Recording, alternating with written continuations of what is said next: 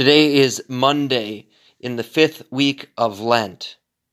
In the name of the Father, and of the Son, and of the Holy Spirit. Amen. Our New Testament reading this day is from Mark chapter 14. The disciples and Jesus went to a place called Gethsemane. Jesus said to his disciples, Sit here while I pray. And he took with him Peter and James and John, and began to be greatly distressed and troubled. And he said to them, My soul is very sorrowful, even to death. Remain here and watch. And going a little farther, he fell on the ground and prayed that, if it were possible, the hour might pass from him.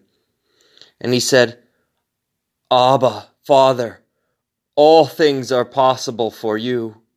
Remove this cup from me. Yet not what I will, but what you will.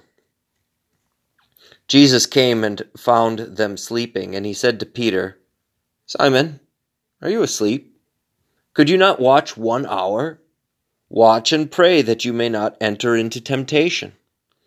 The spirit indeed is willing, but the flesh is weak. And again Jesus went away and prayed, saying the same words. And again he came and found the disciples sleeping, for their eyes were very heavy, and they did not know what to answer him. And Jesus came the third time and said to them, Are you still sleeping and taking your rest? It is enough. The hour has come. The Son of Man is betrayed into the hands of sinners. Rise, let us be going. See, my betrayer is at hand. And immediately, while Jesus was still speaking, Judas came, one of the twelve, and with him was a crowd of, with swords and clubs from the chief priests and the scribes and the elders. Now the betrayer had given them a sign, saying, The one I will kiss is the man. Seize him and lead him away under guard. And when he came, he went up to Jesus at once and said, Rabbi, and he kissed him. And they laid hands on Jesus and seized him. But one of those who stood by drew his sword and struck the servant of the high priest and cut off his ear. And Jesus said to them, Have you come out as against a robber with swords and clubs to capture me? Day after day I was with you in the temple teaching, and you did not seize me. But let the scriptures be fulfilled. And they all left him and fled. And a young man followed him, with nothing but a linen cloth about his body. And they seized him. But he left the linen cloth and ran away naked. This is the word of the Lord. Thanks be to God. In this reading, we see darkness, sin, fear, hatred all over the place. We identify with the disciples who uh, whose spirit is willing, Jesus says, but their flesh is very weak.